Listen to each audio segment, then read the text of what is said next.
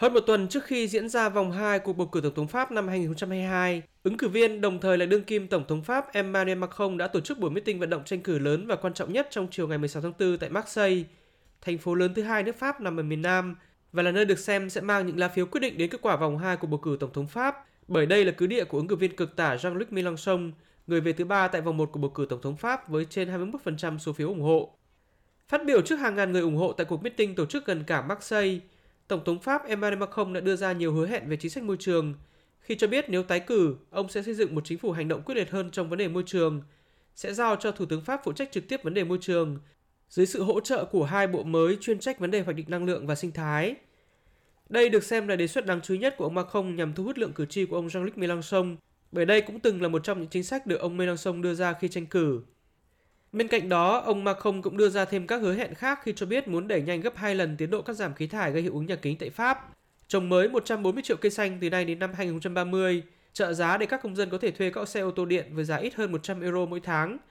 cải tạo ít nhất 700.000 hệ thống sưởi trong các hộ gia đình mỗi năm, đồng thời xây dựng hệ thống lọc không khí mới trong các bệnh viện, trường học, nhà dưỡng lão hay cơ sở công cộng.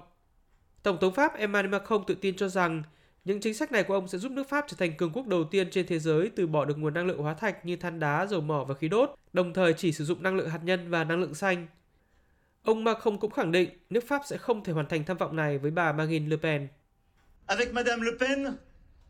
với bà Le Pen, tất cả sẽ kết thúc vì sẽ không có bất cứ sự thu hút nào đối với đầu tư nước ngoài vào Pháp, cũng sẽ không có bất kỳ sự tiến bộ nào với vấn đề môi trường. Vì thế, không chỉ huýt sáo chỉ trích mà cần bỏ phiếu đánh bại bà Le Pen vào ngày 24 tháng 4 tới.